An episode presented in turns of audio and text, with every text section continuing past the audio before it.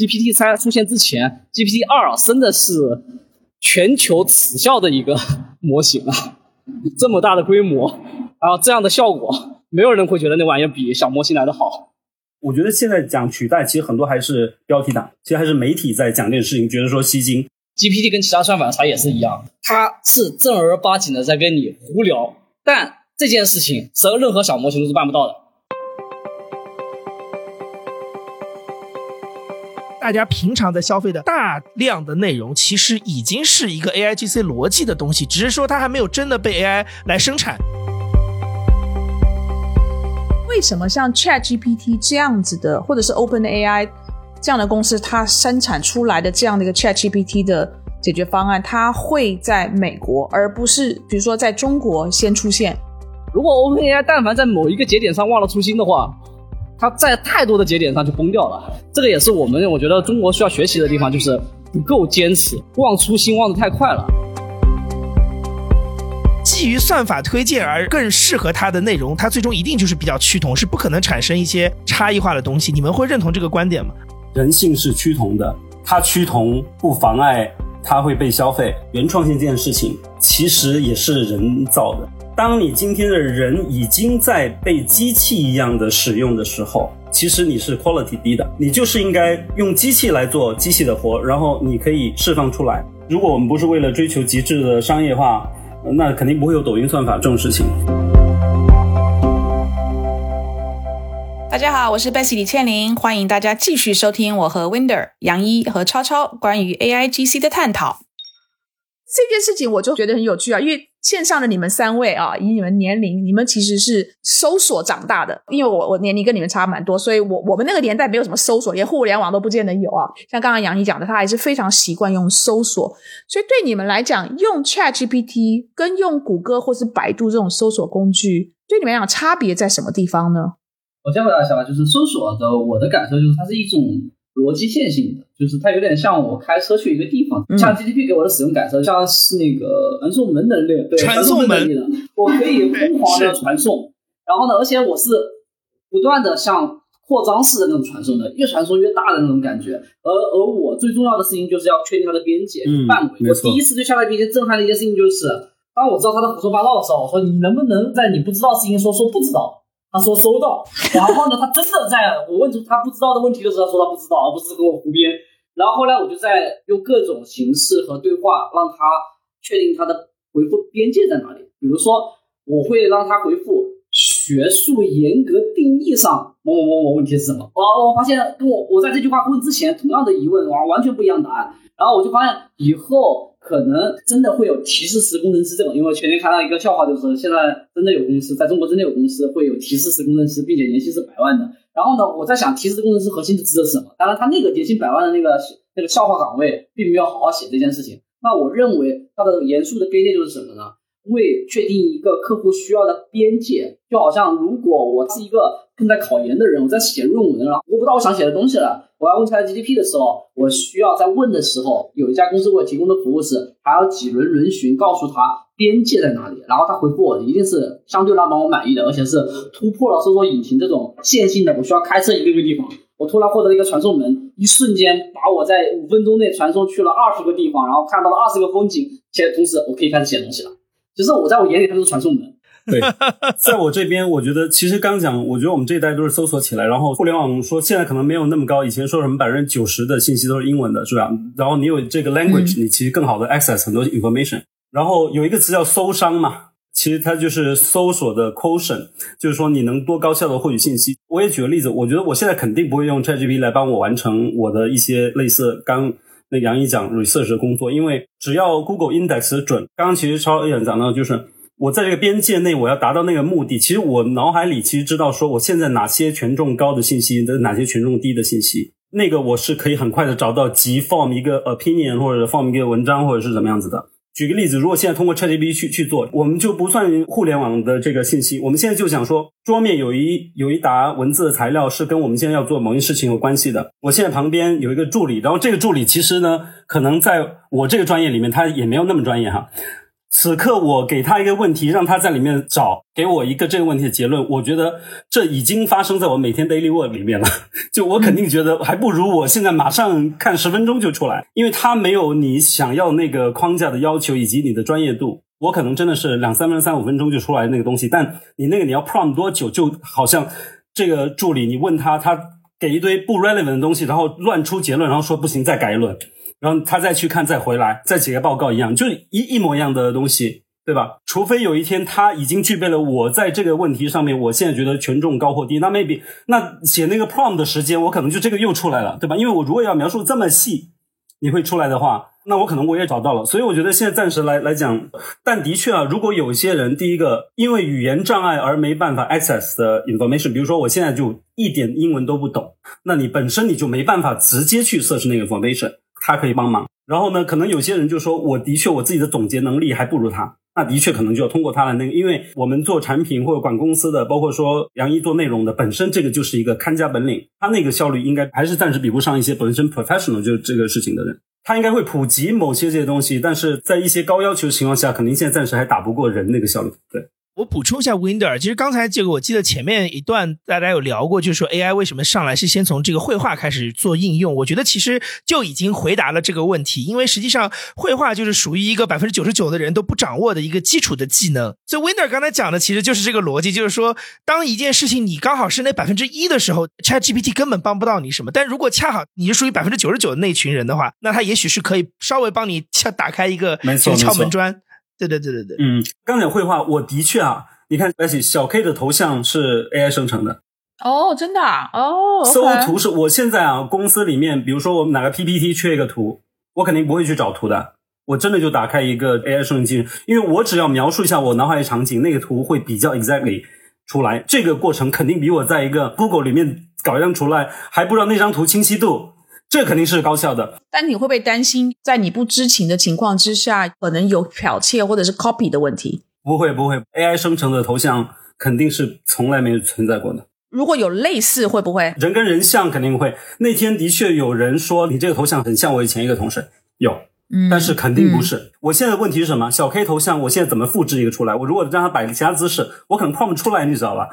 就这个问题，当然可能已经有这种。技术可以说，我基于你这个，然后变成 render 成一个三 D，那以后可以更好生成。所以看到有些模型可以，的确可能刚刚杨一讲的，我不可能在呃十秒之内画一张图。第二，我现在去找那张图，可能真的也不知道在哪找，因为这个跟文字信息不一样。这个时候，那我。给几个关键词，也许他给我一个比较接近的东西，那我直接就用了，而且那个完全没有，现在完全暂时还不会影响说版权问题，不用考虑说我要不要买，所以 immediately 就是可以用。它是在替代搜索图片这个事情，的确，我觉得这个可能会快一点。嗯，但是就像刚才杨一讲的，啊就是说，如果今天我是属于那个百分之九十九不不掌握某一个信息或者某一个生产生产的技能的那个人，我用小 K 也好，我用 Chat GPT 也好，去可以去帮我去。呃，生成我原先不不能够掌握那个能力的一个内容也好，信息也好，但是也就是因为我是那个百分之九十九，所以我其实是没有那个能力去判断今天它所生成出来的东西的第一个正确与否。比如说今天我写一段文字，我让他帮我翻成日文，但我不会日文，所以我也没有办法去判断他帮我翻成的那个日文对还是不对。我觉得这就是有一个隐忧，就是你今天让他做出来的东西，就像美国有非常多的学校的教授就很担心，学生开始用 ChatGPT 写他所有的作业啊，这个里面很有可能有剽窃、有抄袭等等等等。除非你能够掌握所有网上的，但你也不知道他从哪里剽窃出来。那我们今天可能是不是在用 ChatGPT 再来反证？我把学生的这一段文字丢给 ChatGPT，我让他去帮我看抄袭的这个百分比是多少？可以这样用吗？我觉得理论是可以的，但反正道理是一样。那你还是得信他。我觉得这里面有一个大话题是，以后我们是不是百分之百信 AI 的问题？这个其实是很大的话题，就有点像你找一个 Audi 的人来 Audi 一次，你不信他，你再找一个人来 Audi，那你还要信那个 Audi 的人。现在关键是这个还是同一个，嗯，所以呢，现在像 AIGC 有很多 ethics 啊，或者是这种版权啊，包括这个都有很多问题。这里我补充一下，就是在海外的这个学校这件事情。OpenAI 自己提供了一个特殊的学术接口去反查，所以在 OpenAI 的那个大模型应用上，其实它开放的程度还是很表层、很表层。OpenAI 大模型的二次开发这件事情是很值得让人期待的，所以光是它露出来的这一点的话，其实监管问题是不大的，这是第一件事情。第二件事情就是刚刚你提到的翻译的这个问题，其实已经就促成了一个场景，就是叫大模型和小模型之间配合。你虽然不懂日语，但是你可以把那个日语复制出来，放在 Google 翻译上，让它翻译成中文，自己判断一下，Google 翻译的小模型就知道了。这件事情它翻译的到底靠不靠谱？嗯，对于超超这个小模型，小模型理论上来讲，置信度在你这个专业肯定是更高的。嗯，置信度，所以你的小模型其实就把一个 general 的东西，你可以让小模型来 check down，但小模型通常是私有化的，就是比如说医疗里面，比如说我们广告行业。比如说某个 profession 里面，那这里面就 again 是说有很多这种机会，是说大模型 general 帮你去 thinking，但是小模型可以去 check 或者去去提供。所以这里面其实大小模型其实有置信度，就聚焦嘛，因为你信息没那么多，就聚焦嘛，对吧？嗯。然后我给大家一个数据啊，我刚刚看了一下我们后台，嗯，大家猜一下，现在问问题之后，我们就当复制，我们有一个复制的 tracking，你们猜一下，复制出来多少内容？复制什么意思？是这个人信了要用，你们觉得百分比多少？猜一下。我觉得是挺好的 exercise。我猜测可能在百分之二十。OK，我觉得可能一半吧。Sorry，不是少于百分之十，少于百分之十。啊，我觉得已经样本差不多够啊，因为现在我们有数万级的样本，少于百分之十。我觉得就是说，刚刚超超是较接近啊，但还是乐观了一点。到到目前起码，我觉得可能。平台也是差不多，就是现在 General 在我们之后的后台看到两万个 Prompt 的话，可能就是两千个复制。你的意思就是说，他要不断的去修正他的这个问题，他可能问的第一遍，他看到的答案不太接近他要的，他再问第二遍，不断的修修修，修到最后他觉得，哎，这个就是我要。对，这种可能是一类，可能比较专业的会这么去推。其实让普罗大众来如何跟 AI 不断的在演化的往前推，这也是很大门槛的。我觉得大部分人还是问一次之后，这个回答不满意，就可能他再问同样一次，然后看下一次碰。其实你看人跟人沟通，就是包括 Bessy 你做这个播客对不对？嗯，我们也在 Pro 嘛，我们也在问问题，不断深入一个话题，这也是 skill，这也是要学的。我其实最近还有一个考虑，就是把 ChatGPT 当成我的小孩，他可能是八岁、十岁这样的，其实要让他嘴里出一个。你现在这个沟通里面有意义的答案，在小孩上面，我觉得是还是挺绕、挺难的。通常就是我问一个问题，然后出来一个不知道什么 另外的东西，对，它有它的逻辑在，所以这里很好玩。以后也许真的就有 GPT 商，这一代我们有搜商，下一代就是要有。AI 商，我跟我太太在聊，就是下一代就是如何现在让小孩就能够用上 GPT 工具，他能不能以后能够把这个武装自己？我觉得这也是也许教育的一个话题。诶，那我想问你们，就是你们刚刚一直在讲这个大模型、小模型啊，这个小模型它会小到多小的颗粒度？比如说会小到个人吗？有可能啊，有可能。对，Jason 那个 A 十六 Z，他说以后每个人都会有一个。替身的 AI 一起长大，就这意思，就是你个人就是个模型，对，个人小模型。我把我的观点、我的知识、我那个都不断灌给他，这个就是跟数字永生又那个，所以讲的很泛。但这些都是 emerging 的可能性。我觉得具体点就两个方向吧，就是你的 IM 聊天记录、你的社交网络和你的浏览器记录。哦，邮件，这三个事情解决掉以后，你基本上就可以作为你的助手了。就比如说你出现在一个邮件的邮件的客户端里面，然后它是完全按照你的邮件历史、还有你的 IM 聊天记录以及你的浏览历史来的。然后你对他的回复，甚至说你绝对知道那个东西跟你有关，别人也否认不了这个生成出来的东西是不是你写的。我觉得这才是下一个个人小模型的一个建设吧。而且现在我们三个人是不是真的也还不一定呢？不一定能确认。因为现在没开摄像头，对对。我刚才想说，其实因为我在使用就是即时写邮件这个功能，我也会发现它有一些不足之处。就是刚才其实超超有提到这个事儿，就是说我尝试过一个给他指令的方式，是我把我呃原来的邮件的正文也给他，我是想让他先读一下原别人给我写的这个邮件，然后直接去回复这个邮件，然后我再把我在回复里想要让他表达的事情。再给他，你会发现其实他并没有 get 到这件事情，嗯，就是他还是一个从零开始写的一封邮件。作为一个文科生，我还会想一些更加古怪的事情，比如说由 ChatGPT 来生成的这些所谓的英文邮件，它的口吻到底能不能代表我？就是我在一个读英文的人。的面前，如果他看到我给他写的邮件是这样的一些用词或者是一个讲话的方式，他到底能不能代表我？也许也是未来需要解决的一个问题。所以我刚才其实听到两位说到说以后可能每个人都有一个自己专属的 AI 的这个东西，对我来讲是很兴奋的，因为我觉得要到那一步，可能才能真正意义上的让它变成一个我们的工具。现在其实你会发现，你跟他之间的交流、调教他、这个 review 他，其实都会要花费很多的精力，它并不能够完全的替代掉你自己。其实这件事情，我们是从呃 OpenAI 提拿出来的那个反 OpenAI 内容的这个接口就能看看窥到一二的，因为它也就是说 OpenAI 这个大模型它虽然是黑箱，但是他们已经找到了某一个触点是可以影响这件事情的。那未来就看他们的接口开放了。如果接口开放到这个程度的时候，这个个人小模型只要它的逻辑成立，立马就会有大量的全球工程师和开源社区会疯狂的来一次狂欢。然后你可能在 GitHub 上就能搜到“个人助理”这个关键字，可能就是你自己的模型，然后你只需要把你的 IM 聊天记录和有的记录喂给他，就可以生成你的语气。然后你的语气可能是一个勾选，你只要用点勾选了以后，生成出来的一定是你朋友觉得这一定是你亲手打出来的字。这个我是乐观的。以后我们可能就四个人的个人助理，先跟你们的三个人的助理呢，先瞧第一个瞧一下要约这个录播课的时间，大家先比对一下我们这个播客大纲可以怎么样去展开，然后再把这个往我们四个人发送，然后我们大概知道我们什么时候四个人要聚在一起录这档播客，我们大概要讲什么，可能未来的其中的一个场景会是这样，对吧？对。然后，那我的总结一句总结就是，我觉得 AI 是管理过去的，人类是管理未来的，然后互相和协作吧，就不要去恐惧它了。这不是各种推荐。算法要 sell 你东西吗？以后我们可能有个 AI 是帮我们卖东西，帮我们买，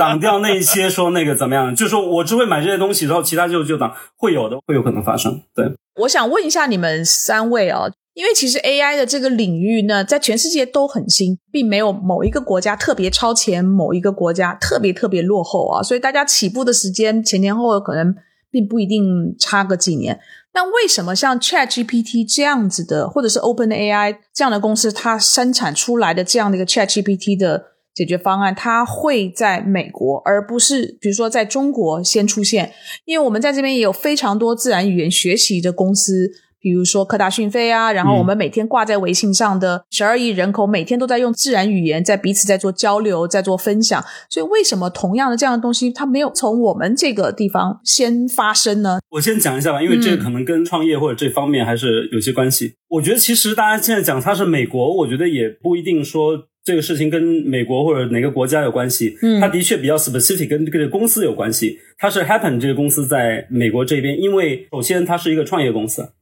它全部的精力资源以及整个 mission 都是做这件事情。那我们说 Google 有 DeepMind，对不对？那 Google 本身 DeepMind 也是一个分支机构。如果今天可能 DeepMind 是一家独立公司独立融资，然后也是百亿美金级的投入，他可能不用 touch 到 Google 里面有一些呃财报或 invest 事事情的时候，他也许也能够。当然 d m i 可能还有另外一些，就是说他其实研究方向不是这个方向，他更说做那个 AlphaFold 啊，或者一些蛋白质组成啊这些东西，他们想解决问题不一样。所以我觉得，首先还是说 OpenAI 本身从过去十年来讲，就是 all in 这件事情，然后。它 happen to all in 在一个 transformer 这个事情上面，是最后验证是极其 powerful 的。其实 transformer 跟原来 GPT 跟原来 NLP 其实还是有很多多本质的不同。中国的公司也好，包括这些 NLP 的公司，包括原来这些像讯飞这样的公司，其实它已经有 N 年的积累在原来的某种。模型基础上，这跟任何一家已成型公司一样，你让它断臂去完全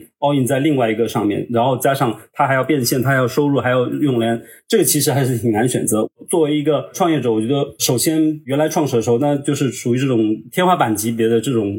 联创啊，包括马斯克这方面，然后他的 mission 就要做这个事情，然后他刚好这个模型是很通的，然后他所有所有倾注都是在这件事情上。对吧？然后当然做的时候也是比较 secret 的做，比较秘密的做。第二个就是说，他完全没有任何要把这件事情变现商业化的需求，因为他是一家私人公司，特别前期还是个 non-profit，更不需要了，对吧？那对于所有其他公司来讲，其实就是整个优先级都没在这这样的一件事情上面。然后还有疫情，然后中国公司还有互联网整个的这种调整，经济不好，这里面其实有宏观一些东西，就是我觉得是过去十年包括。疫情也好，包括怎么样，其实没有这样的环境让这样的类型的公司在这里能够出现。嗯哼，我觉得跟国情还有说是不是在美国，我倒觉得其实关系是稍微小一点。如果说十年前有一家公司 all in 在这个地方，然后有不断不断的钱，这个其实是百亿级别的，就已经花了百亿级别美金的钱了。对，最近这些投资都是后面的事情，之前已经非常多方，包括微软本身以前已经在送弹药送了非常久了，小兵更多是这个事情。我的判断就是，与其说它为什么出现在美国，而不是说 OpenAI 这家公司为什么会在美国的出现，我觉得也是他们硅谷的这个投资逻辑一直是比较坚持的一直成立在这个这个这个节点上嘛。他们为了一个非常专注的领域，并且确定了这个领域以后，就是纯粹的投入，就是这也是中国风投欠缺的。中国风投欠缺的就是一个基金成立了以后，它有它的领域，但是。通常不会坚持很多年，就是说跟随。但是你像硅谷很多基金，它真的是在这个领域上就一直在投。这件事情本身也影响了很多创业者，就像早期 OpenAI 的那个注资者，他们都是被硅谷那个时代算是国家计划影响的这些创业者。他们在财务自由后去支持这件事情，也符合了他们那个时代创业的逻辑，他们就投进去了，完全不是一个非常财务的一个逻辑，一直在坚持的。这个也是我们我觉得中国需要学习的地方，就是不够坚持，忘初心忘得太快了。如果 OpenAI 但凡在某一个节点上忘了初心的话，它在太多的节点上就崩掉了。然后它的早期发展确实是极度特殊的一个一个公司，一个非常纯粹的公司，然后才能够把这件事情做好。因为在 GPT 三出现之前，GPT 二真的是全球耻笑的一个模型啊，这么大的规模，然后这样的效果，没有人会觉得那玩意儿比小模型来的好。但是他们的坚持也是符合当时硅谷、呃英特尔啊这些公司的创意。其实另外有一家很坚持的机器人公司，就波士顿动力嘛，然后被卖了好多次嘛，谷歌也买过。但它你看还是在每年那个机器人还越来越像，以后你的 GPT 跟那个结合起来，那就就是终结者。对，很吓人。对我跟我我更赞成的是特斯拉，特斯拉更容易把它落地吧。然后波士顿动力。它依然是一个手工品。特斯拉的话，我觉得还是一个老话题，就是虽然它每一项都不如某些车厂来的专精，但是它综合是最强的，给人能够有驾驶信任感的。那我同样说到 GPT，GPT 给你的这个添油加醋的润色，这个是同样是给人有对话信任感的。你会发现你是在跟他聊天，而不是像 Siri 一样，它是对你的一种脚本式的回复，就像敷衍这个词一样，就是起码 GDP 你会觉得它不是敷衍你。虽然它还没有达到那个深度，这是我就同样拿来类比两边的阶段嘛。特斯拉跟其他车厂的差异，GPT 跟其他算法的差异也是一样，就是它是正儿八经的在跟你胡聊，但这件事情任任何小模型都是办不到的。一句话总结就是一本正经的胡说八道，这这是一本正经很重要啊！对的对的。我最后一个问题想问三位，但是我想先问杨一啊，每一次有类似像这样的一个新的技术的突破。然后大家就会说啊，他他即将要替代这个产业，或者是毁掉那个产业等等的。杨一你怎么看？你觉得他会毁掉某一些产业吗？如果会，他第一个会毁掉的是什么产业？如果不会，你觉得他跟各个产业之间会是什么样的一个关系？因为我的所有的职业经历都在跟内容相关，所以我只能从内容的行业里面去看这个东西啊。我我讲一个我大概我的一个想法，因为这两天刚好在美国开一个播客的一个论坛的会，然后呃，当然他们也有一些圆桌会讨论到就是未来播客发展的趋势等等等。但很让我意外的事情是，Chat GPT 跟人工智能在国内有这么多讨论，就尤其是一二三月的时候，我在美国那个论坛上，大家可能会讨论宏观经济的问题，可能会讨论未来的一些广。广告技术的问题啊，等等等等，但是几乎没有人提到过 A I G C 对于音频的冲击这件事情。这个其实有几个能够启发我的点，就第一个，其实前面大家也有提到一个事情，就是说所谓洗稿嘛。现在其实，在中文的生态当中，有大量的内容，其实是为了要扩充它的内容的这个池子的规模而快速生成的东西。从我的角度来说，它没有什么好跟不好的判，就这种价值判断。但是呢，我觉得生产这个内容，只要还有这个需要在，只要这个行为还存在，那我认为当中一定有一部分的内容是可以通过 AI 去实现的。那我讲的更具体一点，譬如说刚才大家一直聊到的，比如说类似于这种综述型的洗稿，类似于这样的东西，实际上你会发现现在有很多的公众号的文章，今日头条上的文章，是它其实就是让人工来做到这件事。理论上，其实这个东西是可能被 AI 所取代的，尤其是未来如果 AI 它像大家刚才所。呃，预期的那样，就是说，如果它可以更定制的有一个 AI 的一个算法的系统的话，那我觉得这个是完全可以取代，比如说现在大量的营销号所生产的内容，因为那些东西本身就是通过模板产生的。还有一个事情其实也是一样，就是我觉得我也很想请教两位啊，就是说，因为我之前跟一个研究人工智能的朋友聊过这个算法的内容平台的事情，他当时给到我一个比较悲观的结论，他就是说，其实像抖音这样的算法平台，它最后所带来的结果一定是抖音上的内容都是趋同的。如果创作者是为了要在抖音上生产一个爆款内容而生产内容的话，意味着未来大量的内容产出就一定都是比较类似的，就是我们现在所谓的抖音方程式产生的那种内容。你们觉得是这样吗？就是如果从人工智能的或者算法的角度来说，就是基于算法推荐而而更适合它的内容，它最终一定就是比较趋同，是不可能产生一些差异化的东西。你们会认同这个观点吗？嗯，我觉得这个观点很辩证，因为我们基本上就是在这行业里面研究的哈。然后这里面我也有我的悲观的观点，但这悲观观点跟刚那个是不太一样的。嗯，人本身就趋同的。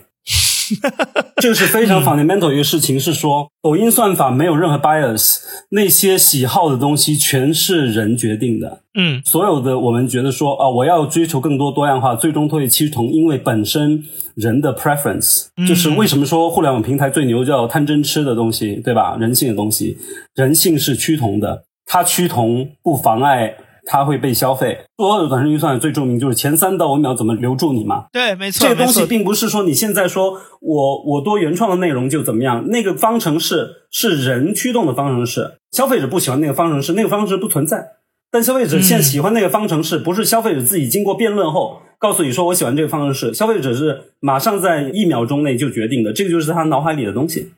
对吧？只不过今天来讲，我觉得是不是？平台或者现在讲的 social media 也好，这种是在不断 reinforce 这个，使到越来越趋同。就是可能原来人的发展没有那么趋同，可以多样化一点，但是因为这种的加速，使到越来越像那个，让这个人性深处的趋同显性了，更显性，对吧？更高效。但是呢，我相信在两百年前，所有人喜欢的东西也是差不多，是。然后只是当时没有这样的反馈机制，需要大家趋同。所以我觉得我的悲观观点是，后来我发现原创性这件事情。其实也是人造的，然后我我觉得哈，但是这里 有有点大可啊。巴斯蒂现在是说他其实没赶上现在人的 taste，对，没有视频化好。我觉得我的观点后来觉得说，其实 in the in a way 还是说非常小撮人会有自己的 original 的 taste，但是其实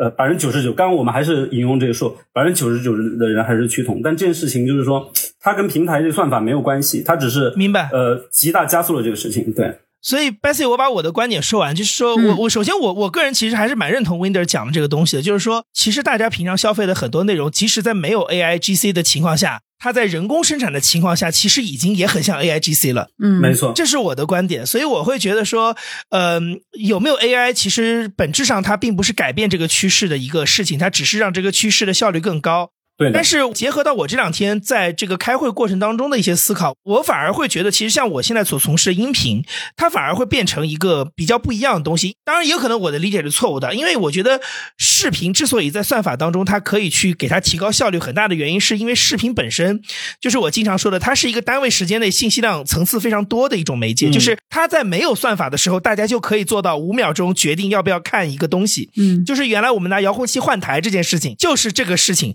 但是音频这个事情，它是一个单位时间内信息量恒定的媒介，所以呢，当你听一个东西的时候，你是很难在五秒钟或者五分钟，甚至是来决定你要不要听下去的。你可能要需要听十五到二十分钟才能决定。所以，即使有一个算法，比如说抖音，即使开发一个播客的 app，但是它现在的这套技术，也许也未必能够提高效率，因为本身可能对于收听的行为来说，它的筛选效率就是低的。所以这件事情反而可能给音频提供一个。可能性就是说，A I G C 也许在这里并不一定有那么多的运用的场景，因为就像我今天早上在会议当中有一个人还提到一件事情，他就是说，其实你在音频当中是没有办法假装就是你 care 一个人的，就是你如果 care 一个人，一定是真的 care，你没办法假装这件事。所以我会觉得，其实如果它的底层逻辑是这样的话，那讲心里话，它可能短期之内没有办法被 A I 真的取代。但是反过来，我想说的事情就是，其实大家平常在消费的大量。的内容其实已经是一个 A I G C 逻辑的东西，只是说它还没有真的被 A I 来生产。那么我相信这个就是一个时间问题，它最终一定会由机器来生产出来。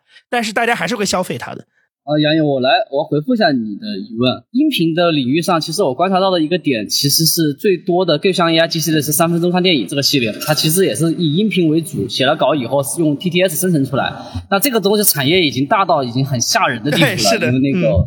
呃，谈一下很多地方，但是我依然认为优秀的音频是永远不可能被 AI 替代的，因为为什么呢？情绪，这个就像我评价 AI 绘画，它搞不定透视图，或者说很久很久很久以后才能搞定透视图一样，就是你要让 AI 生成的音频具备情绪这个信息量的话，我觉得这个太远太远太远了。因为在听大量播客的过程中，其实主播的情绪价值是非常非常大的。就有很多有时候录录制播客播客事故以后补录了以后，你就会发现那个节目主播都会说一声录播的这个效果其实是很差的。其实内容就一个每个字都一样，但是效果是很差的。这个是基本上是长期收播客的一个共识了。那这个是我正面我就在在音频领域上想要回复你的。然后我们来类比一下，就是 A I G C 这件事情，我也是一个加速主义的观点，就是在。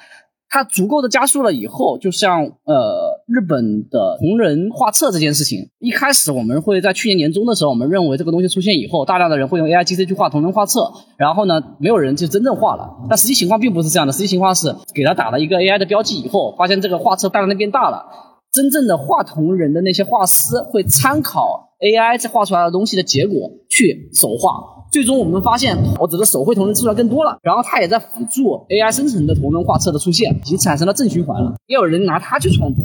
拿它的创作呢，就变成了一个一个人机交互界面了。然后呢，用户会通过 AI 画出来的低劣的东西，因为它打了 AI 标记，它的宽容度很高很多。然后呢，去知道自己的爱好和品号，最后商业化同人画的很优秀的作者参考这个东西，决定他今年在漫展上要画的东西具体是什么。然后这个在日本也已经产生这很正向的循环了，而且这个事情我在年轻一代的观察的过程中也发现了一件事情，就是因为有三分钟看电影这种极致的类 A I G C 逻辑的这种东西的出现，他们在电影的品号和选择上已经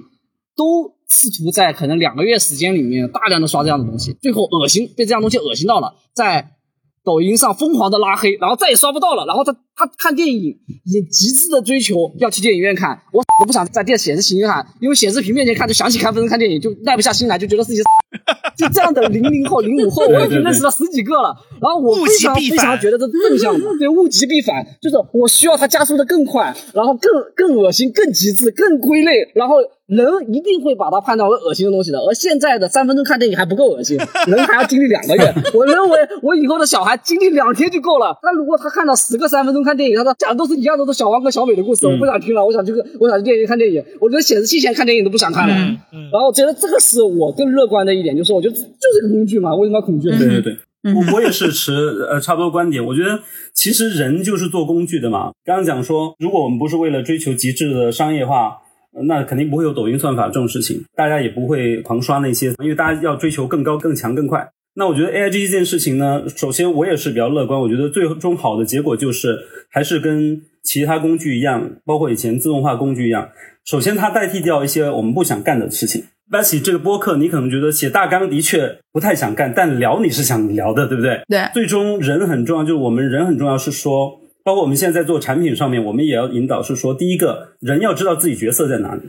对吧？嗯，比如说杨毅在做内容，刚刚他其实之前有一段讲的就是说，我现在内容我肯定要自己搞，但是在这个场景我要怎么样？其实我觉得，如果每个人都能这样去用的话，那的确他会把我们一些不用花的精力会 release 出来。其实我们做这个生产平台啊，我们见过很多客户。我告诉他们，就是说，你今天不要惧怕自动化。后来的确验证这件事情，就是说，当你今天的人已经在被机器一样的使用的时候，其实你是 quality 低的，你就是应该用机器来做机器的活，然后你可以释放出来，你可以做更多原创的想法、创意策略的东西。我们看到一些客户。他刚开始，他们的人是抗拒的，比如说他的团队的剪辑师是抗拒的，我会不会被取代？实际上是升华他的工作。我觉得现在讲取代，其实很多还是标题党，其实还是媒体在讲这件事情，觉得说吸睛。但我觉得很多其实包括海外有一些像原来做这种 CGI 的那个不是很出名，有一个 YouTube channel 上面有一帮做 3D 的人。他们现在对这种技术就很兴奋，因为他们能更快、更低门槛的做出更好的内容。关键就是知道人的角色跟 AI 的角色，我觉得这个是一个大话题。我觉得就是要去要这么去做。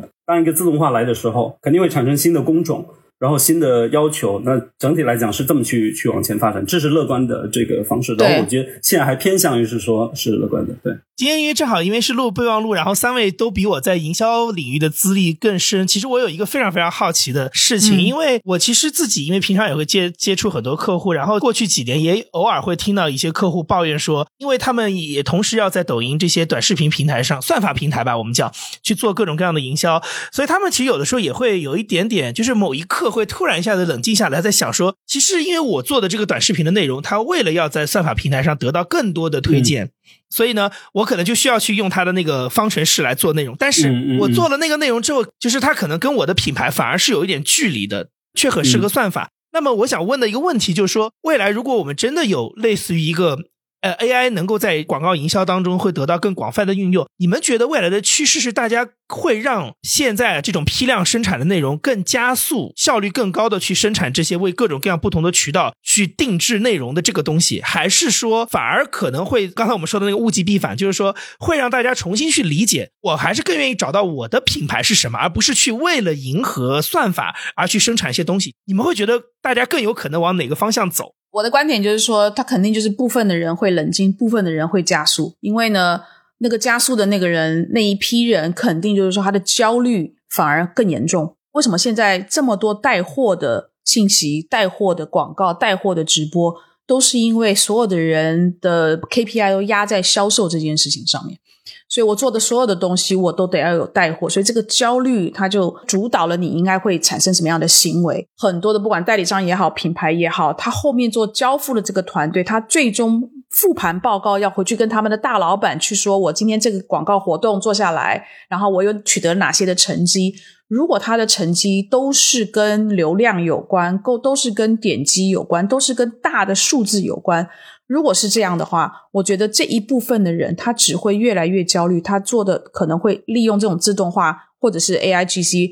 更加倍他以前所做的事情，更内卷，卷得更厉害。但会有一些品牌他开始来反思，就是为什么你会看到某大电商平台上的双十一的这个活动，新冠前其实就已经有一些品牌在开始冷静，就是说我我是不是一定要参加双十一的这个活动？因为我已经开始看到，我这么多年来参加了双十一，我到最终是我品牌自己做了非常非常多的牺牲，我的价格反而消费者在平常的时候不买，他就等在双十一，他就等在女神节的时候才来买我的商品，所以我的价格就永远上不来。嗯，所以已经开始有一些品牌慢慢慢慢在冷静。然后我觉得，如果从消费者的角度来看哦，为什么你说像现在以以上海来讲，像安福路这样的？这样的路，这么一小段路，它会这么的火爆。有一些消费者，他他宁愿花时间在安福路的那个环境里头去做沉浸，他也不愿意，不一定愿意花那个同样的时间挂在抖音的平台上或者各大的平台上去看那个视频。他宁愿自己走进去那个安福路的那个场景。前两天从那个西安出差回来，我在西安看到就是满路的年轻人穿着汉服，就那一种的沉浸，他已经不是在。这种就是快速消费内容的平台上，它能够得到满足。部分的消费者他也在做自己的一些重新的反思，就是到底什么样的东西能够能够让我激起我的热情，让我愿意再花时间。那当然，中国就是因为市场大，品牌非常的多，消费者非常的多，所以你永远是有不同群的人，他会开始有不同的反思，或者是说往反向的这个操作的方向去走。这个，这个是我的观点。Bessie 讲的话正好也就是应和了我们两个现在在做这个事因为哎是的，播客本质上也挺反那套的，就是说也是让大家更沉浸、更 engage，而不是说是快速的消费的东西。对的，嗯，对，做品牌也是，或者你们做内容也是，还是回到说是做更小众、沉浸或更 scale 的东西。所以，我我刚刚其实对这观点，我觉得都有可能发生。你今天选择自动化用 AI 来生产更多趋同内容，然后去抓住消费者用 scale 来做，那你可以把它形容成星巴克跟瑞幸。那其实最终，当然了，商业上来讲，我仍然持的是说呢，似乎到目前为止，没 AIGC 以前也是的，快消品就是我能够更加 standard 的做嘛。麦当劳生意肯定大过米某家米其林。如果你是追求商业，那肯定是效率、速度、自动化。好处在于讲，以后如果有这样的工具，也许不至于这些品牌会被完全洗刷掉。因为它根本上不了，它根本的视频是上不了短视频。也许有 AIGC 帮他，他还能，比如说今天来讲，我做一个较好、精致一点的内容，我可以让 AIGC 帮我去拓展更多。那也许让他可以跟那个大家伙去拼。但最终就是还是大家的商业选择，其实它是商业的一些选择以及战略问题，跟技术也是没有太大关系。就之前是大家用手枪去打仗的，在之前是用木棍打仗的，现在大家用冲锋枪。那你说我有一个手枪，我是这个自制的，然后我一定要拿着它，那你场上只待两分钟就被干掉。如果说想要待久一点，那你必须要冲锋枪，那你你也得有。那个时候，当所有都叫平息，说这些都已经。这样的自动化技术，A I G 已经嵌入到各行各业的时候，那那个时候还是比拼的，我要更独特、更加沉浸，嗯，还是更加 scale？那这个时候还是有不同人有不同选择。非常感谢我们三位嘉宾啊，代表各个不同的专业的领域进来。我们平时没有谈太多的就是硬科技的谈 AIGC 或者是 ChatGPT，而是从商业的应用，然后各自的体验，然后呃，它的整个的就是这个 AIGC 的这个进程，为什么是从绘画开始，然后现在在文字，然后将来有可能是怎么样的一个发展？第一个给到我们听友一些参考，就是如果。呃，你在国内不方便上网去玩这个 ChatGPT，其实国内我相信，像比如说像筷子他们的小 K，还有很多其他的 AIGC 的产品，慢陆陆续续都出来。觉得你可以花一点时间去玩一下，你就可以明白 AIGC 现在大概是什么样的一个苗头，然后你自己。可以用起来以后变成你自己的心得，你在什么时候去用这个 A I G C 来帮助你去做哪一方面的提效？但是我觉得最令人兴奋的就是，如果我们刚才前面四个人所说的，将来这个小模型它颗粒度能够小到是能够真的做到个人为单位的这样的一个 A I 助理的话，我觉得那个时候就就越来越好玩。因为呢，第一个，你的这个助理他就真的就是你个人的助理，所以他了解你自己，开始有自己的一个 algorithm，而不是只是用的是大的模型或者是中型模型的 algorithm，你开始有自己的 algorithm。他就越来越了解你，所以他帮你制造出来的你的需要的解答就越来越符合你的需求。我希望在不久的将来，我们就能够走到这样的一个进程，而且我也希望将来这个聊天机器人。现在是 Chat GPT 是文字嘛？如果它能够进展到开始用语音，也可以开始做互动，那我就觉得它的互动的方式就又多了一个维度，又越来越多元，甚至可以开始跟播客去做对接。我希望它能够有一个是没错语音的聊天机器人。我们今天可能他就是我们的嘉宾之一，一起聊，没错，肯定会。好，那我们今天感谢超超，谢谢 Winder，谢谢杨一跟我们的聊天，感谢，谢谢，谢谢各位，谢谢 Bessy，谢谢两位。